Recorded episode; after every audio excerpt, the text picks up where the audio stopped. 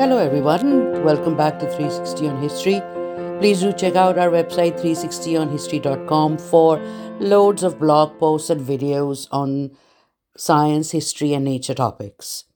And also, please join us on social media. Today, we are going to continue with our climate change theme and talk about cryptocurrency's toll on the environment and some solutions that can help us achieve climate goals. Cryptocurrencies have created such discussion among investors due to their ability to diversify portfolios, drive growth, and maintain value over a long time. The price of uh, Bitcoin has been rising over the past year and it continues to grow. This is definitely good news for uh, hodlers who are basically investors who keep their coins in the same wallets and wait for their worth to increase. However, ever since the very beginnings of the digital finance market, there has been a pressing issue the toll the systems have on the environment. Now, climate activists have talked about the issue before, and although there has been much discussion about measures that could be implemented, there is still plenty of room for improvements in the future, and much more discussion is needed on how it can be achieved. So, let's talk about some issues that cryptocurrency is facing. With talk of sustainability and eco friendly practices becoming more commonplace, as people understand the importance of reducing the carbon footprint to mitigate the adverse effects on the environment, there has been growing interest in the energy necessary to mint new crypto coins, as well as approve and manage transactions. There is no denying the fact that the industry is a power guzzler to put things into perspective, studies have drawn comparisons between the energy consumption of cryptocurrencies to that of cities or countries to see how they stack up against each other.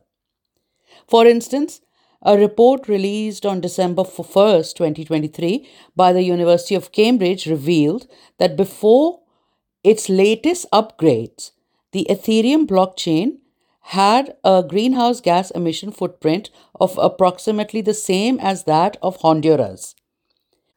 We've done a podcast episode before on how the Ethereum blockchain has become 99% sustainable. So please go visit our back catalog and see if you can find it. Anyway, the lack of centralized data has made some activists question whether the actual values are even more elevated. But on the other side, investors believe that the crypto market is unfairly targeted as part of a censoring effort. According to them, many other industries out there consume just as much, if not more, resources without facing the same level of criticism. However, I'm not sure I agree with that. I think the level of criticism is pretty much standard towards all of these big energy guzzlers. Another study released on December 6, 2023 showed that Bitcoin mining used more water than New York City over the past 12 months, and that predictions estimated that during 2024 the amount will climb to 591 billion gallons. Since 2020, the overall carbon footprint associated with crypto appears to have soared by 278%. However, crypto analysts have also pointed out that the astronomical prices must be regarded in the context of escalating water scarcity, especially in regions with strong mining operations such as uh, Kazakhstan and the western United States. Nevertheless, the fact that just one Bitcoin transaction uses sufficient water to fill a swimming pool shows that there is still plenty of room for improvement and that solutions are still very much needed. Now, the use of renewable energy sources has long been considered one of the best ways to mitigate the damage done to the environment and to reduce carbon footprint. Many believe that the exact mechanism can be used to power crypto so that the environmental load will be lower However, not all proponents of clean energy agree that mining is the thing that needs sustainable energy the most. In fact, some say that it is important to remember that supplies are limited in the amount of power renewables can provide per unit of time.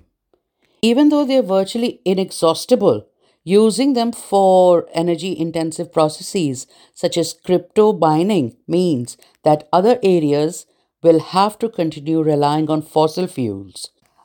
Other analysts disagree, saying that the electricity demand for, from Bitcoin could potentially lead to increase in the capacity of re- renewable sources. There are also those who believe that the extra supply from renewable sources, whether solar, wind, geothermal, or hydropower, could be employed to mine new currencies. Nevertheless, this also means that the system would probably have to become a little slower, which might not sit well with investors. Now, as I mentioned before and in a previous podcast, the Ethereum blockchain has succeeded in slashing 99% of its emissions as part of a recent soft, software upgrade. Earlier, the Ethereum environment had reached 27.5 million in tons of carbon dioxide equivalent. After the upgrade, the emissions were reduced to 2.8 kilotons, which is considerably lower, albeit still somewhere around as much as five round trip flights from London to New York, which is 3,461 miles or 5,570 kilometers. So it's still quite big. Yet the fact that Ethereum succeeded in this regard has somewhat challenged perceptions that crypto is an uh, environmental hazard by default and that there is no way to make blockchain sustainable. In fact, the shift may act as a blueprint for the industry and signify the beginning of a new era. It seems clear that the fundamental systems must change to bring about real change. And really, this shouldn't be a surprise because it is the case for all other industries as well, from food and fashion to supply chains and tech. If the world is to become more sustainable, th- things need to change for real. So, what would it take for crypto markets to change? Well, we must remember that the systems are fully decentralized, meaning that any shift in the way the blockchain works would have to arrive due to a consensus discussion among the entire user and developer group. Miners would also have to support the move to a proof of stake system.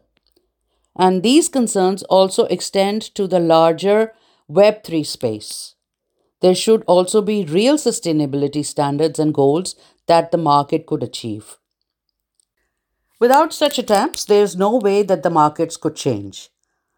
However, while it can seem like too much of a hassle to attempt this, many experts are of the opinion that there is a chance this could happen and that there is precedence. Some mining facilities have already begun deriving their energy from sustainable sources and recycling the heat the unit produces, proving that many are willing to at least try. Thank you so much for joining me on 360 on History. Um, please join me next time for another episode on a science, history, or nature topic. Um, and I'll see you then. Bye bye.